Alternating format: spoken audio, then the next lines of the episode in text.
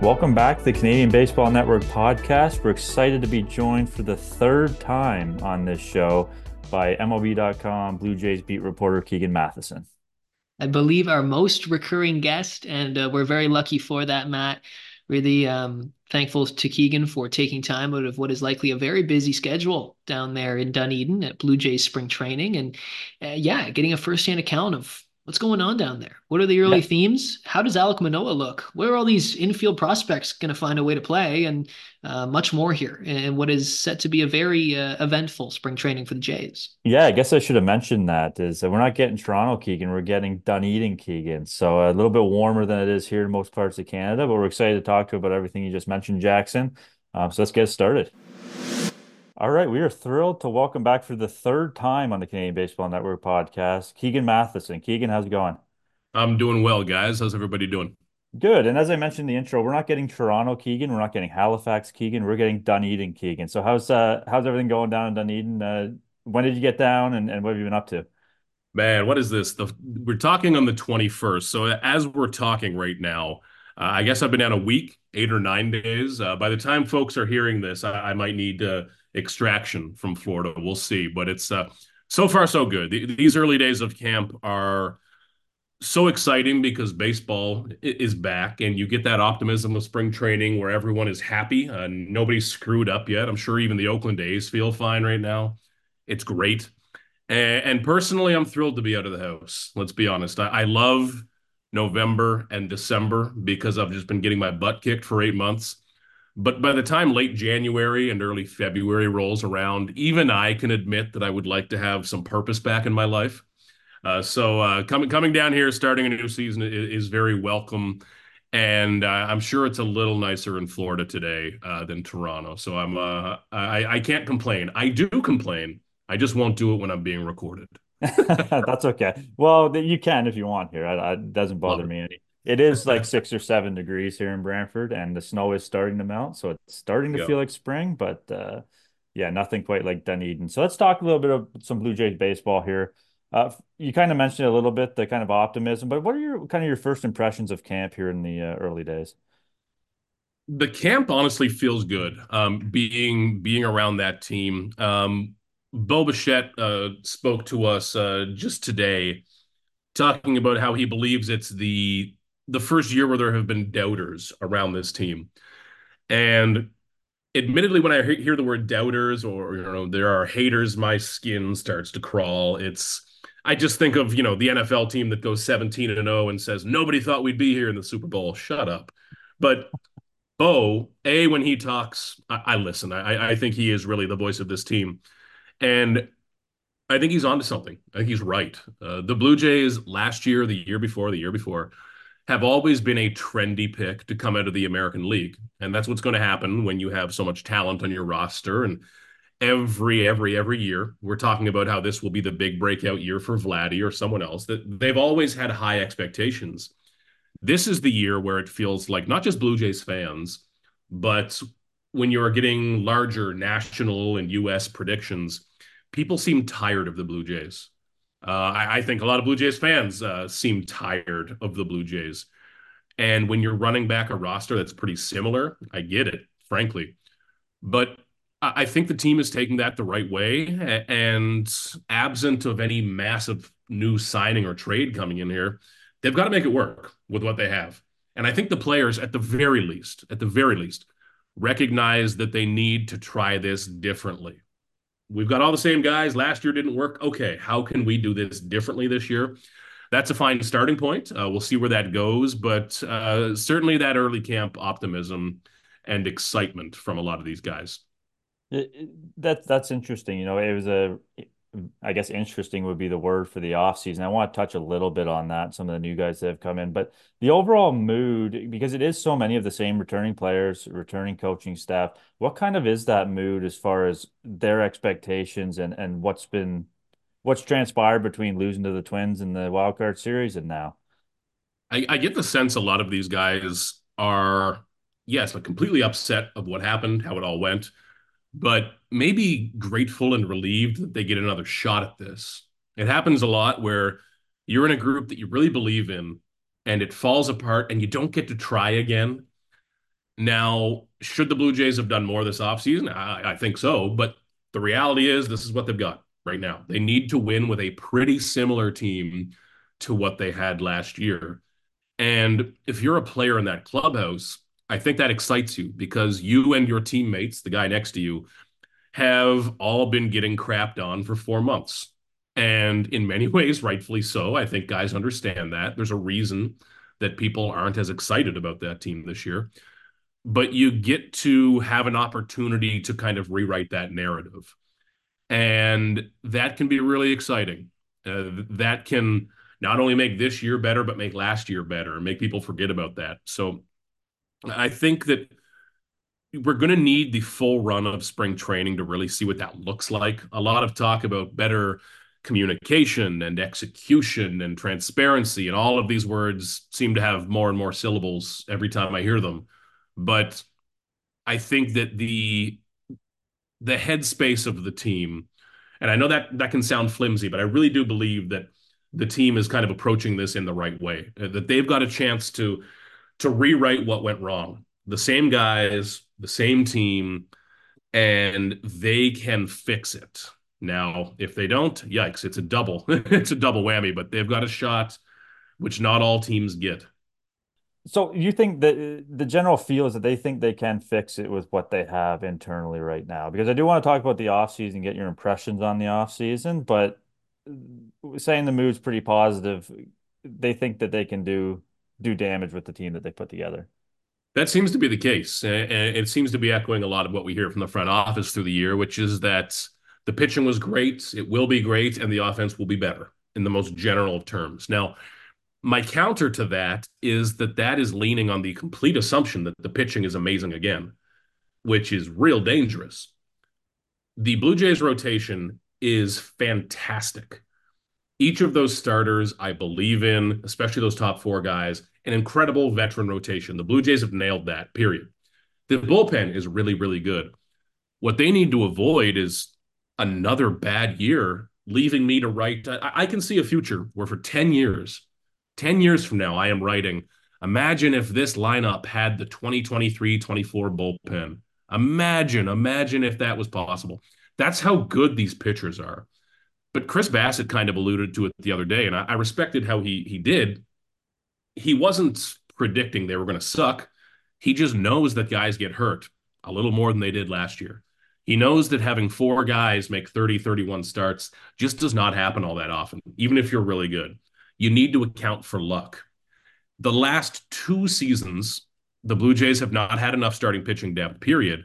But in 2022, they were saved by Ross Stripling, which ain't going to happen every year.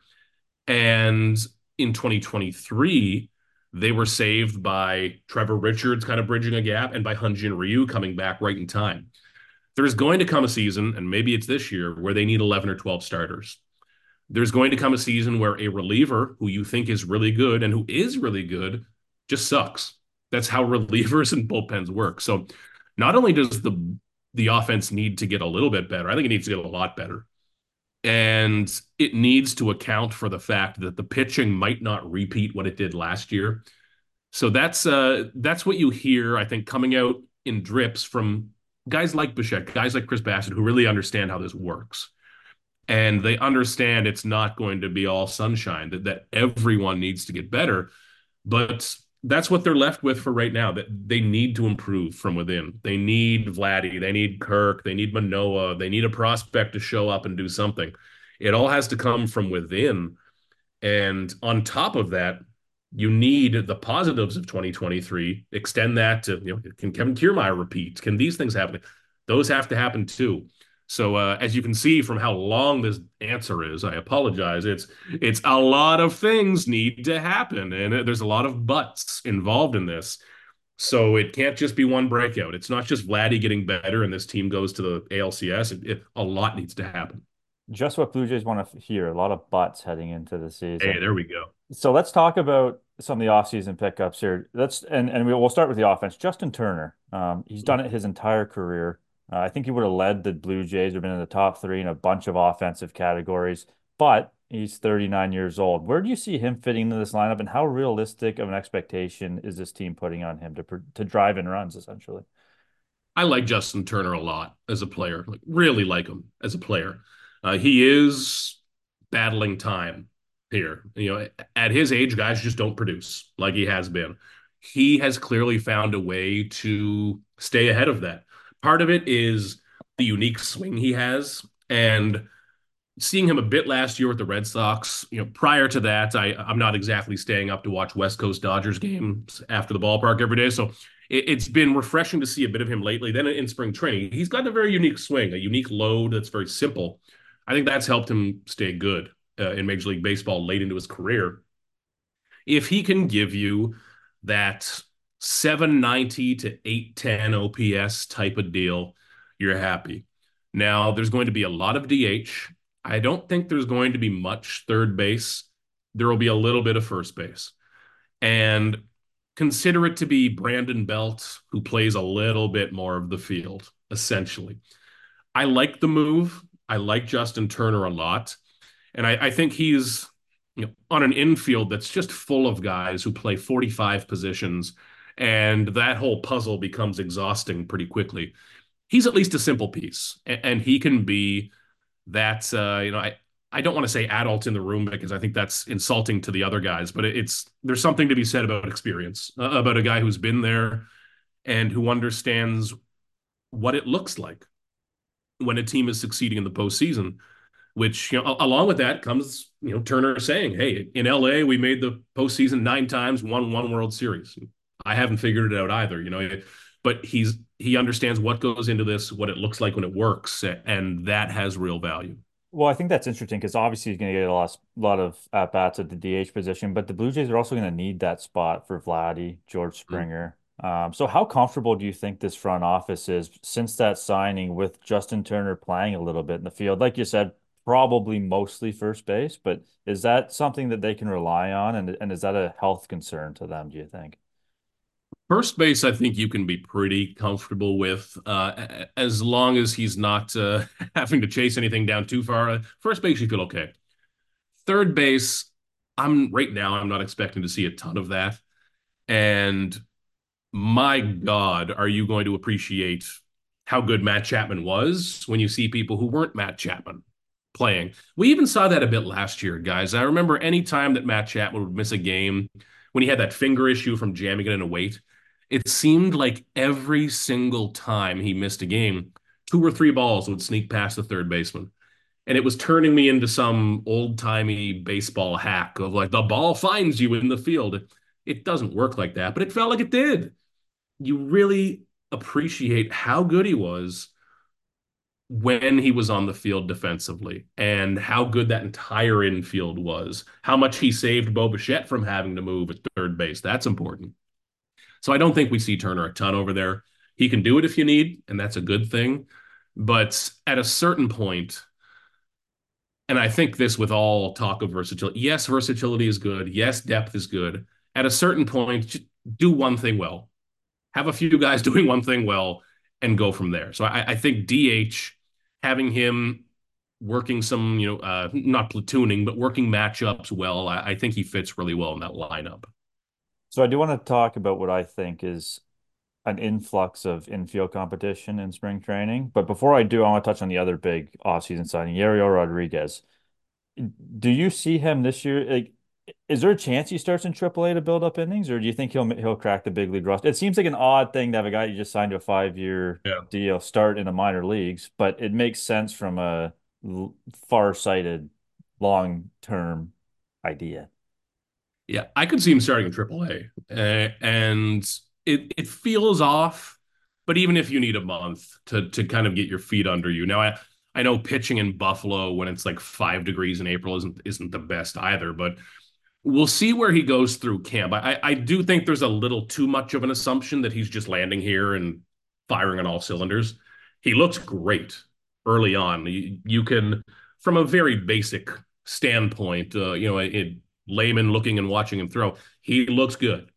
But you're talking about building him up. You're talking about the pitch clock adjusting to the MLB ball from the Japanese baseball. The leagues use different balls adjusting to hitters, how the style of hitters are so much different in MLB compared to in Japan, in Cuba. So there are so many factors. A lot of those are very small factors, but when they start to add up and multiply, you're also dealing with a young man who landed here in the US like a week ago. And I, I got a lot of questions after his first bullpen. People, what's the velocity? What I don't care. The guy hasn't unpacked yet, man. My God. Okay. I I live, you know, in Toronto and fly down to Florida. It takes me a couple days to even be decent at my job. That guy's coming to a new country, new apartment, new life. I'll give him a couple weeks. Easy. We'll see where he's at workload wise. The mystery for me, guys, is that it's it's easy for me to say he didn't pitch at all last year, but he was doing something. He wasn't sitting on the couch. Now, can you quantify that? Can you call it 40 or 50 innings? Was he pitching against high school kids who live nearby? Like, how do you measure where his arm is at? That's really tough. So, AAA totally on the table. Absolutely. And that wouldn't be a failure by any means. That would just be a matter of strategy, I think.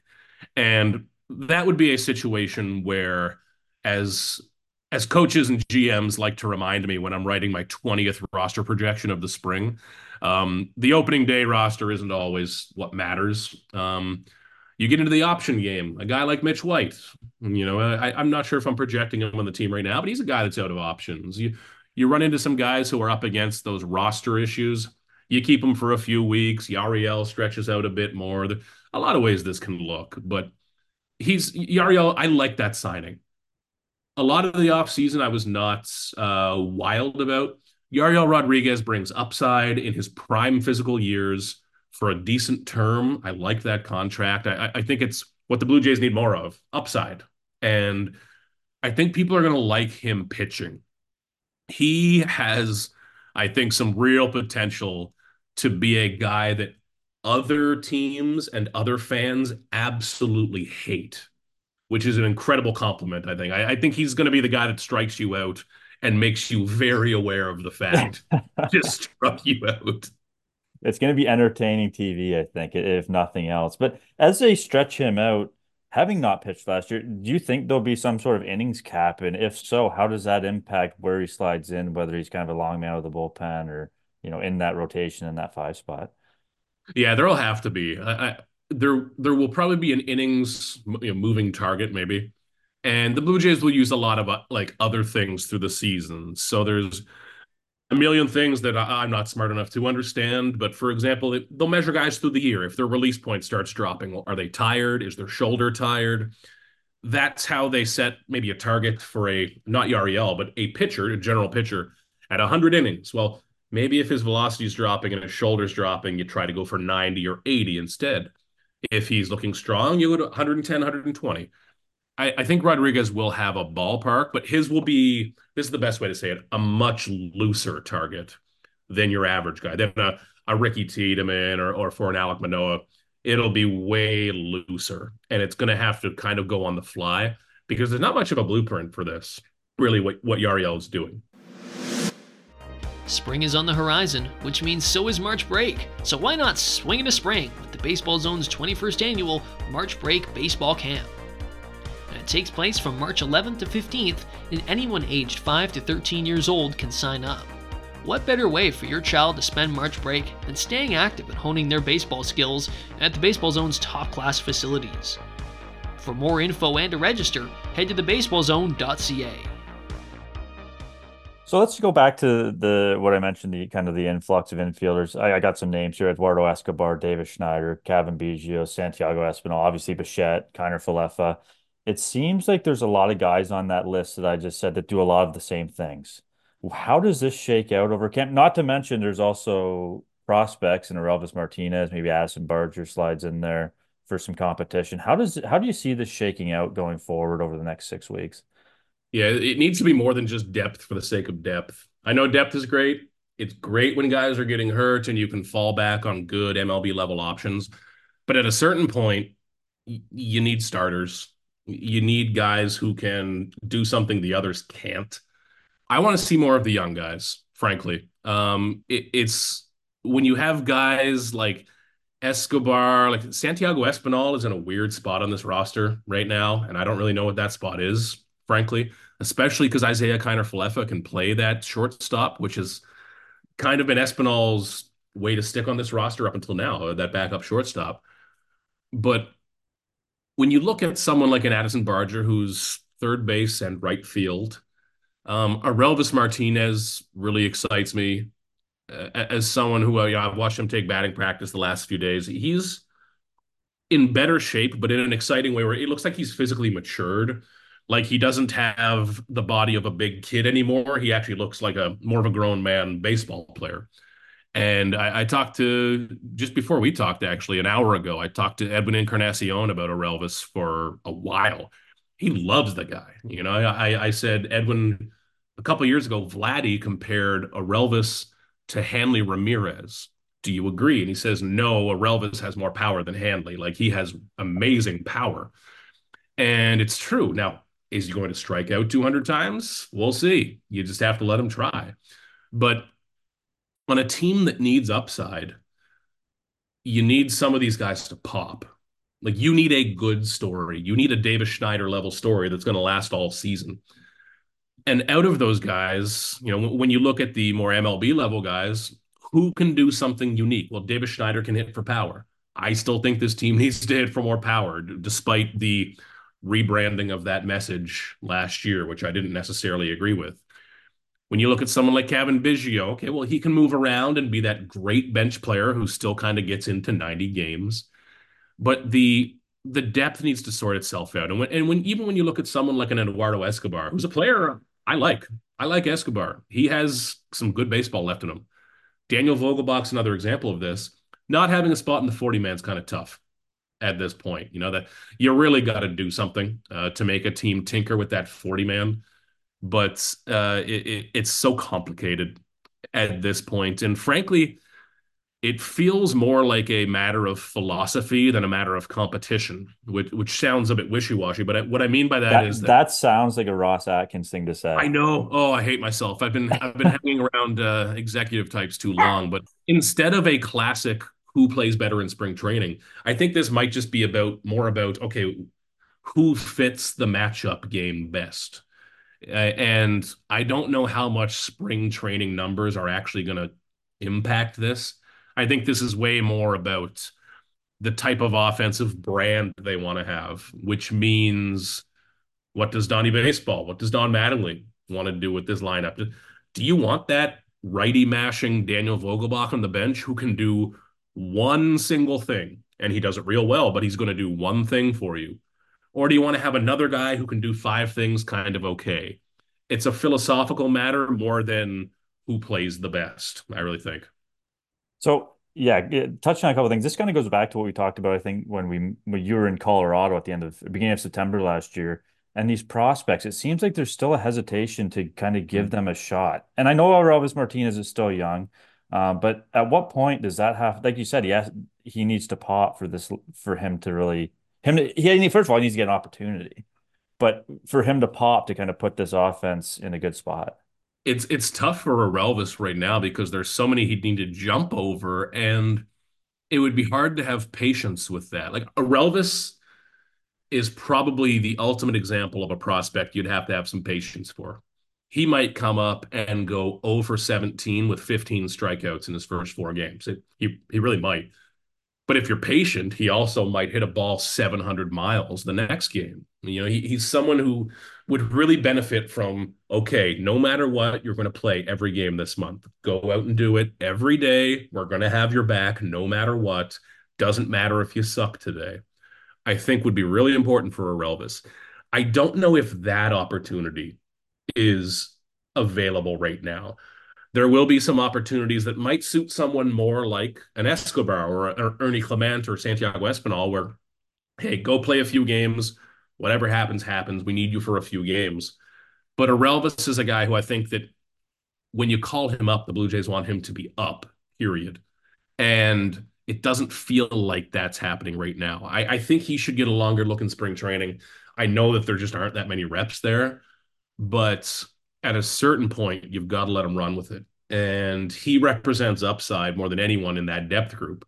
It's maybe not the likeliest upside in the world, but what the hell? Who is as a prospect? You know, you have to take big swings eventually, and that that time's going to have to come for the Blue Jays, especially if Orelvis starts out hot. That'll get really interesting.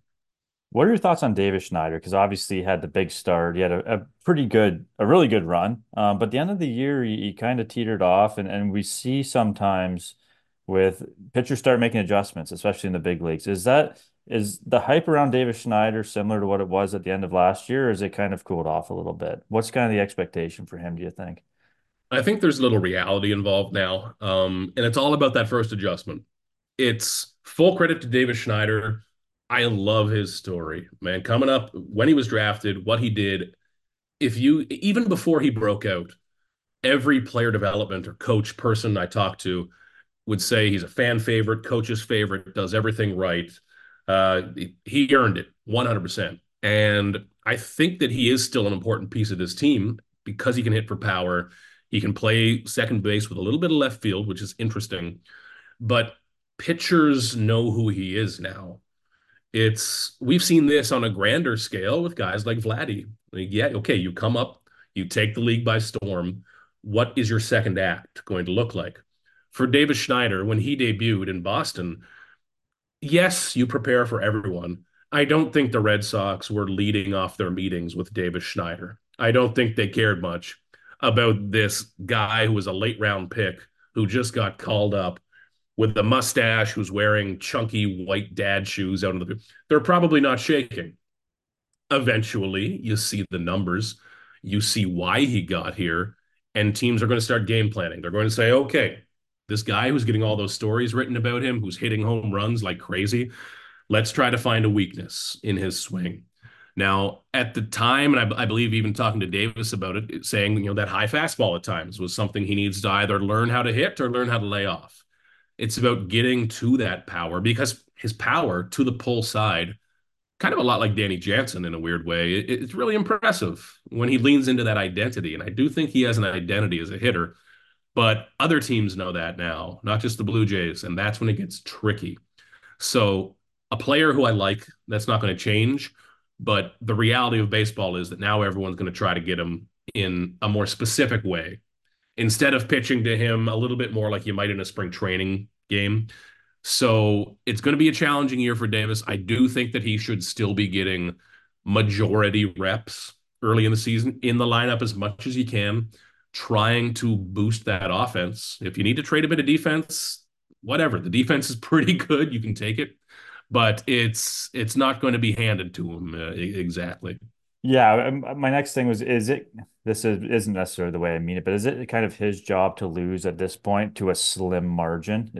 As it stands right now, do you think he's the starting second baseman? And and obviously there's a long way to go before the season starts, but kind of where does he stand on on that front? Yeah, I, I would have him as that like 51% second baseman, which is the nature of this infield. But I think I, I would have him as that leader at second base Cavan Biggio as the the leader of that next wave. And it can go a lot of different ways beyond that. But I think Schneider off the top, and that's the position where you you'll see matchups played quite a bit. It, it gets more interesting for him if he can play some left field competently. If he can slide out to left field when a lefty is on the mound and let the Blue Jays do some different things with Varsho and Kiermaier because Kiermaier's not going to play 160. Maybe he'll, he'll play about what he played last year in a perfect world. And we've seen in the past how injuries can bite him too. So you need a guy who can play a bit of left field, and, and maybe Schneider will be that. Um, that's one of the things I'm more interested in seeing this spring, frankly, is how he looks in left field defensively. Let's talk about another one. Well, the Jays' top prospect. You tweeted recently how good Ricky Tiedemann looked. Oh. Uh, how and his tight pants, I might add. Um, kind of, kind of, I saw a picture of him and Robbie Ray next to next to each other. looks the looks like an identical. Yeah, I, asked him if they were Robbie Ray's pants, and he said uh, they're just last year's pants, and I got bigger. And I, I said, I, I, know the feeling, man. It's uh, but uh, but yeah, I, I think he needs to get resized. Yeah. So tell us a little bit about how he's looked. You've seen him in person now and, and, kind of the expectation for him going forward. Is it realistic that he could factor into this rotation? Maybe not, if not on opening day, sometime soon? I think he has to. Uh, he, he looks ridiculous. Like the physical shape he is in is absolutely outstanding. And he is entering the year closer to 240. So he's he's put on about 20 pounds of of weight over the offseason. And he told me that compared to this time last year, it's about 19 pounds of muscle. And which even I I said, really? Like that that's that's ridiculous. But it's kind of similar to that huge physical jump he had two years ago, where he just exploded out of nowhere and added big velocity. I don't think he's going to add velocity from here. He's not throwing 101. And frankly, I don't want him to. It's the the human body can only do so much. And I've I've learned over the years that's there's a, a line that crosses from excitement to to oh no, can the human body take this? Uh, you call it the Noah Syndergaard line, I, I guess. It's it it can get scary, but he looks so much better suited to sustain it over a year. And the other thing I liked that he said to me was that last year he made the mistake of pitching like a closer too often, and he did. It was fastball, slider, let me strike you out. He knows now that he needs to pitch more like a starter. Lean on that changeup, which can be really good, and get a bit deeper into games. So maybe he has 100, maybe he has 110 innings. We'll see. I think they should start him in AAA. I expect him to start in AAA. Do it like you did last year. Start out with those three inning, three and two third inning starts for a couple of months. That gets you up in the range of that 30, 40 innings. And you've still got a good chunk to play with for the stretch run with the Blue Jays. Maybe that's a hybrid role. Maybe he's starting. But at a certain point, the 13 best pitchers in the organization need to be with the Blue Jays. And my God, like Rick, Ricky Tiedemann's already one of the 13 best pitchers in this organization. There's a case to be made for a bit more development and inning management. But just today, and, and again, we're talking on the 21st of February, I stood behind the cage and watched his bullpen. I've I'm not stupid enough to believe that February matters much anymore. I've learned over the years, but even uh, Jose Berrios was standing a foot to my right, and he just kept shaking his head and muttering to himself. Like it, it other pitchers who have seen this over and over are looking at this guy and just thinking, "Wow, like what he does with the baseball from the left side is rare." Now, if we had have recorded a podcast in 2018, I'm saying all the same things about Nate Pearson. Surely, these things can go wrong, but in terms I can't help I can't help but have that comparison in my mind yeah. just because that is the last big Jays prospect. Um, but yeah, it seems like Tiedemann's really taken the. So, do you think that he can be the fifth starter on opening day? Is that a possibility, or is that highly unlikely given not only mm. the innings cap, but kind of where he is in his development and what this team needs? Because, like you said, at the end of the day, the 13 best pitchers are going to be on this roster, and as they should be, given their goals and expectations. Yeah, I don't think he'd be the opening day five. I think if something happened, or if Alek Manoah doesn't have it, or if there's an injury, um, I still think that would be Bowden Francis, who I really like. And other pitchers will not shut up about Bowden Francis, and who who is also just a cool dude. I, he's he's interesting. I, I think fans are gonna like him the more they see him. But I still think Bowden Francis would be in line for that. Um, but Ricky Tiedemann, I think, he I don't know if there's anything he could do to pitch himself onto this roster right now, just because the Blue Jays are going to need to have August and September in mind. And if you start him in the rotation right away, you're really staring down the barrel of a workload injuries, but just running out of gas uh, down the stretch. I think they need to maximize and just even take April and May as just an extension of spring training, minor league hybrid. Just keep him safe, keep him slowly rising, and leave a bunch of innings, as many as you can, for the stretch run. It's funny as we talk now. You're starting to see a little bit of it, a little bit about uh, this pitching depth here. You have mm. Rodriguez, you have Tiedemann, you have Bowden Francis, who's looked really good, like you just mentioned. The big one here, though, is Alek Manoah. He looks like he's in better shape. Uh, you made the joke about how it's the best shape of your life season, um, but he really does look like he's in better shape. He looks uh, there's a smile back on his face. He looks more like the Alek Manoah of 2022. Um, tell us a little bit about your interactions with him and, and how he's looked. I know still early days, but um, as we head into games here. Yeah, looks better. Uh, it's and I know that I, I know that when I share these things, people tell me it's only February. I'm aware of the date, okay? I get it. I know what time it is, but you can control a certain number of things up to this date. and he's nailed those things. Okay. And it's uh it's amazing how two things can be true at once. The whole world would really be uh simpler Well, if I, I'm going to ask in the middle of July what day it is, and I don't know if that'll hold. I'll have no clue. But Manoah, for what he could have possibly done up until now, fantastic. He has trimmed down. He has acknowledged that last year sucked. And that's the starting point. You know, it, it, it's last year as it was going on, we still don't know the full story of, how that went. I don't think it was all handled comfortably from both sides. It, it seemed a little contentious. And when there's room left open for that, you don't like it.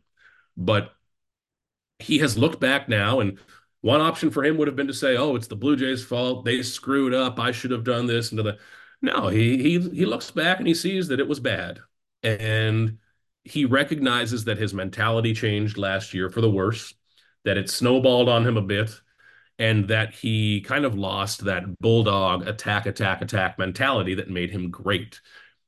That's as important to get back as anything else. I don't really care what he th- if he throws 92 or 94, whatever. If his sinker has whatever vertical dip on it, doesn't matter to me too much. He needs to be attacking the zone and rediscovering who he used to be Uh, as a person as much as a pitcher. That's what made him great. Like Alek Manoah never lights up a radar gun. He doesn't have a slider that wrecks people or anything. It's it's about pounding the zone and that confidence he has. And frankly, the bar is low. He doesn't need to put up a 2.3 ERA. If he puts up a 4.1 ERA through the first couple of months and just kind of consistently gets to the fifth, sixth inning, that's enough.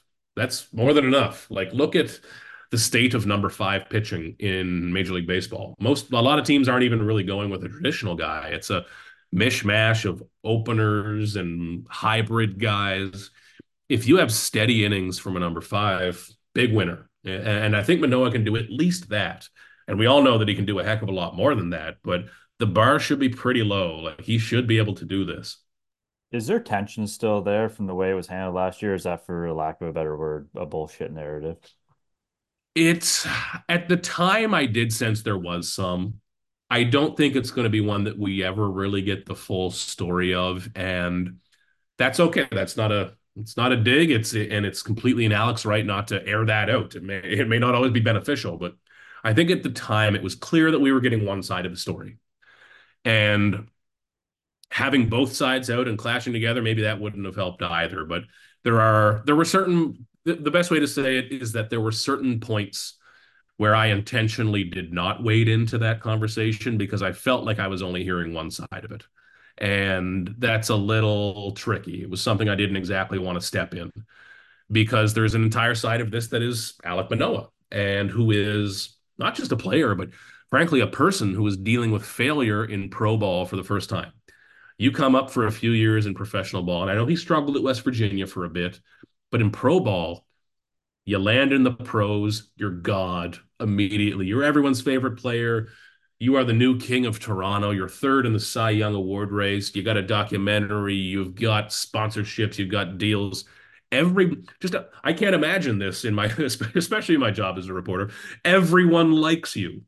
I can't imagine what's that like. What that's like. It's uh, not that it goes to your head, but it's just, it creates a reality that I don't think I or we can understand when that goes away, that's got to screw you up big time. So I think for him getting back out of that, having some support from from teammates and and I, I, think from fans too. I think there's a real eagerness from people, like real earnestly, to see him succeed again, because it would be a hell of a story. And I don't care who wins or loses. I care that there's a short game and I can have a drink after, and I'm happy. But I love a good story, and I would love to write that comeback story because that would be a hell of a story if he comes back on that. And you know that if he does come back, he's going to let people know about it too. I mean, write the write the story and have a late night drink. I'm sure that would be the best of both worlds. Those are usually the best stories. so let's talk a little bit about the the free agent market. Still, I'm sure you haven't had a lot of time to talk to other beat reporters, other people, other around the outside of the Blue Jays. But are, are the Jays? Do you get the feeling that the Jays are done here? And and what? And a second question: What the hell is going on with this market right now? Oh, it, it I hate it. it. It's um, I don't I don't really expect um, you know, as as easy as it would be for for someone in my position to say, "Oh, it wouldn't surprise me if," just so I can sound smart and in the know. I don't have any reason to expect something uh, right now uh, around this team. The Blue Jays are one of many teams who should be still poking around on these guys. What I'm fascinated to see is if a Chapman, Bellinger, those types, if it gets really ugly up close to the season, is someone going to drop down and take that 2021 Marcus Semien deal and try to bounce this back again? But you look at someone like Matt Chapman, this might be his one big chance to cash in. And as a just as a rule, I, I'm pro player. I want the player to get the money, you know. And when it, when it's a guy like that who might just have that one big chance, you want him to get that cash. And I hope that Chapman does get a six-year, hundred and some million dollar deal somewhere. But as this market keeps unfolding, it's tough. You look at Blake Snell still on the market, Montgomery. It, it's it's unfortunate because I don't know if I have the right answer either. You know, having a a signing deadline at some point makes a bit of sense, but how's it look in practice? I don't know if it makes sense in practice. How do you get it so that you're a little bit closer to the NHL or the NBA where it just opens up and boom, there's a rush. And it's uh it's something that I hope MLB can move towards. That's going to be something I think we're going to hear a lot about in the next CBA talks between the union and the league. How can and I, and I think and I hope that feels like something that that both sides can want together. You know, how can we improve this for fans and make this a bit more exciting? I always use the NBA as an example for an exciting league, and I, I think baseball is a very exciting league. It's not what I'm saying, but the NBA, how that's so personality driven, and the big trades, stars moving between teams, those transactions are so fun how can baseball get a little bit closer to that? Uh, I think has to be the goal, and it'll be complicated, but it's it's frustrating for everyone. It, it's definitely frustrating for fans. It's uh, frustrating in my position. I, I I try to stay out of that game, but I despise how MLB stuff plays out, where there's interest, reported interest, maybe talking to other sports don't do this. Wojnarowski or Schefter just tweets, boom, explosion, big trade. There's not 40 tweets once a week leading up to it. And I, would love to see it move in that direction because it's it's so strange. These guys are gold glovers, platinum glovers, Cy Young Award winners, and teams are starting games in a few days. It's rough. Yeah, and I mean, I think for some of them, maybe the longer term contracts, which is what's still out there, uh, but there's got to be some sort of concern of, of being late to spring training, getting a st- late start, um, I know the season's six months, but it, that's got to be a bit of a concern. Um, kind of missing those reps because you know you hear guys talk. I need fifty at bats. I need this many innings to get ready. Um, yeah, I just think as far as the signing deadline, I don't know if the do you think the PA will ever go for something like that? That would be tough. It just and, gives so much leverage to the owners if you put yeah. a date, a hard cap on this is the end here. So, so hey, Juan Soto, sign on the dotted line. Yeah, it, it would be if we're going to do this, we want this. Like any any negotiation involving labor, and it, it would need the players would need to feel. Speaking very broadly, the players would need to feel that this was not going to impact value. You know, if there's a deadline involved, yes, that that does spur action, but it can also be leveraged against either side. Yeah, it might work for the players, it might not. You know, if there's a hard deadline I don't know if there's a such thing as soft deadlines, how you can do this, but it needs to be done in a way where both sides feel like contracts. I, I think this is the maybe my real stance. It needs to be done in a way where contracts will stay the same. They'll they'll continue where they are and growing over the years. But you need to avoid something where it suddenly has teams leveraging it against players, or teams will be saying the same thing, vice versa. You know, making sure it doesn't change the landscape financially too much, I think is the only way that you're going to get everybody involved. Uh, same money, different timeline. I, I, know that's a bit of a wish, but it, it sounds like a lengthy na- labor negotiation, which yeah, yeah, that's might uh, cause some issues. Thank but... God I don't cover uh thank God I don't cover real things. I just cover some baseball, you know, but it's uh, that because that sounds complicated. Yeah. So uh, jumping back to the Blue Jays here, can this team compete as is in the American League East? Yes, but a lot has to go right. They are they're they're as talented as they were last year, which was an 89 win team. Now, a team with 89 win talent can have some crap luck and win 85, or they can have everything go right and win 94. It's it feels like a wild card team. This team needs to be making a run at the division. At least give yourself try to give yourself a best three out of five to start the postseason. And if you go 0-2 again, Mike, at least you've got another kick at this because three out of four years, 0-2, 0-2, 0-2. I think the the goal needs to be higher on the division. That does seem lofty right now. We'll see. But it's a team that I think is just as talented.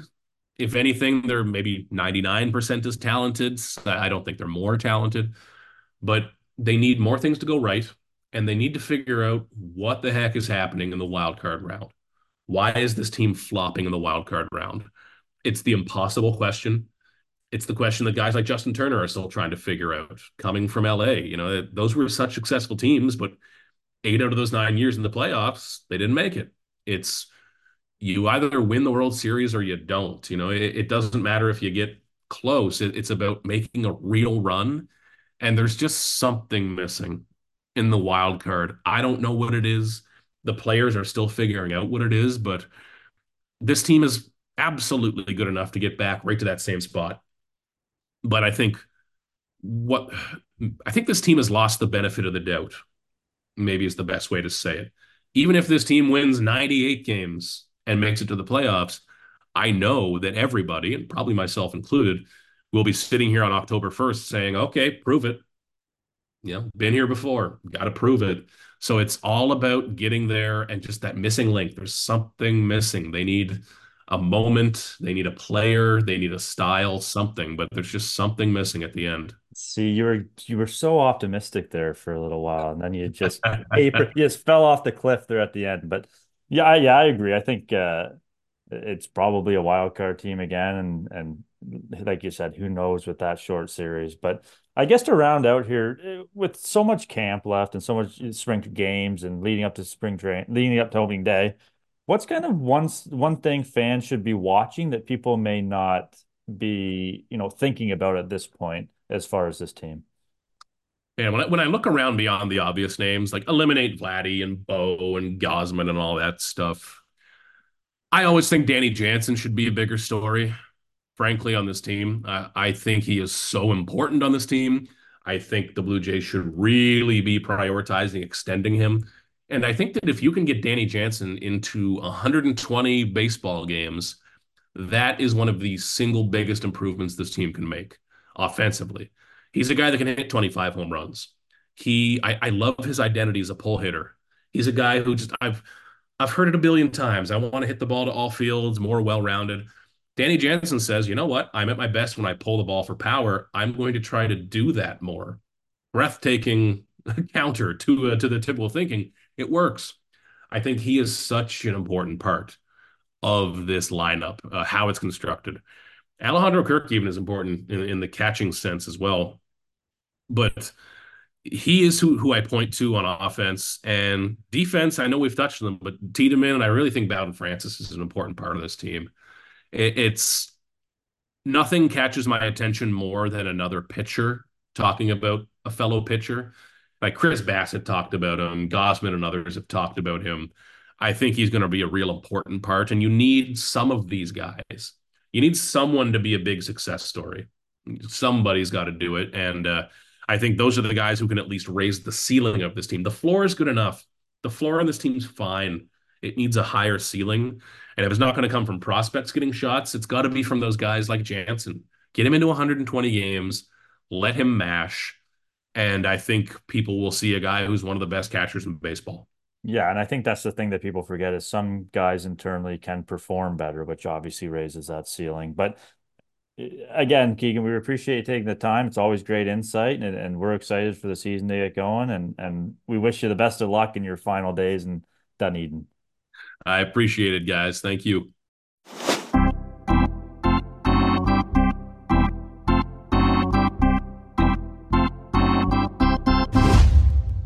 Well, that was another great episode with a with a familiar face to the show and and some great insight on the Toronto Blue Jays spring training and what this season could potentially look like.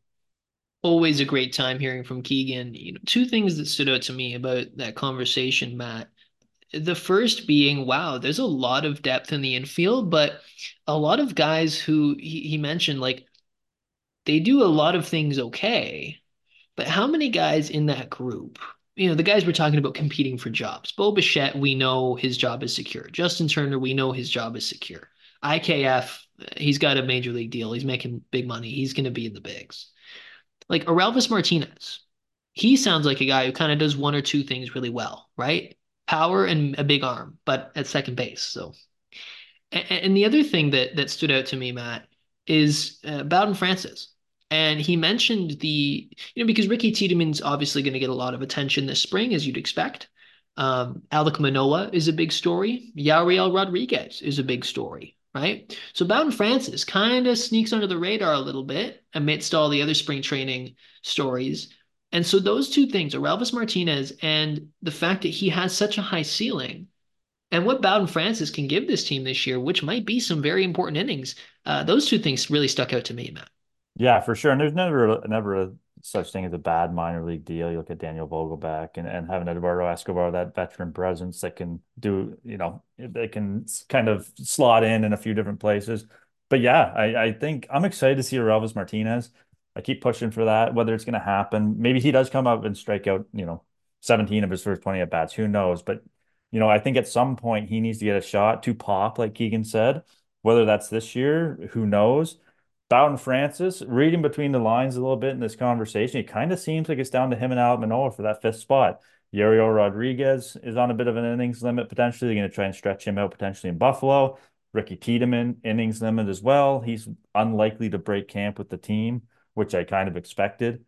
So that leaves Manoah and Bowden Francis as that fifth starter. And and it's good because there's a little bit more depth in this rotation this year than it seems like there was last year. But at the same time, there's a little bit of unknown as well with Manoah and Francis uh, kind of trying to settle in as a big leaguer.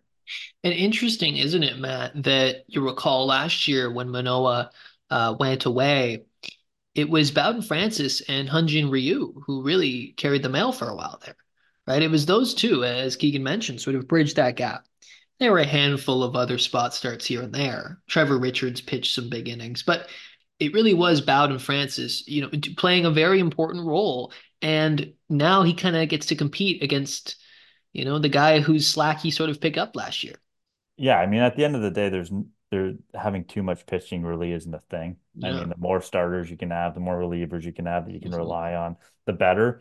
And it seems like they're kind of getting back to that after having such good health um, in 2023, which let's just be honest, probably isn't going to happen again. So that to see this three four pitcher mix in in line for that potential fifth spot throughout the years is definitely exciting for fans. Yeah, like there were points last year where their depth was so thin, especially when Manoah went away, where it was like, what's going to happen here if Gausman takes a ball off the shin? You know, like I think we might have even had that conversation at one point last summer because it was getting really thin. And so, at least at the outset this year, I mean, it feels like in spring training, everyone's got depth but it really does seem like they have more sturdy depth this year. More guys you could lean on if you needed to, right? If Yariel Rodriguez needed to make a spot start, that's probably better than Wes Parsons. No disrespect.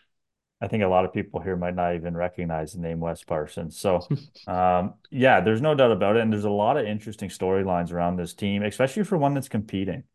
Um, like we talked about the infield depth, we've talked about um, you know, the pitching. It, it's going to be an exciting spring to watch. Maybe one of the more exciting springs as far as competition goes that we've seen in the last couple of years. Um, and it's that's exciting and nerve wracking, I think, for fans all at the same time. That's another episode of the Canadian Baseball Network podcast. We hope you enjoyed it. We're looking forward to ramping up our Blue Jays coverage here as spring training goes along and we head into the season. Until next time, take care. Thank you for listening. Be sure to check out Canadian Baseball Network for extensive and comprehensive coverage of the latest in Canadian baseball. And the Baseball Zone, Canada's leading instructional baseball academy and training home to thousands of MLB pro, college, and youth baseball players.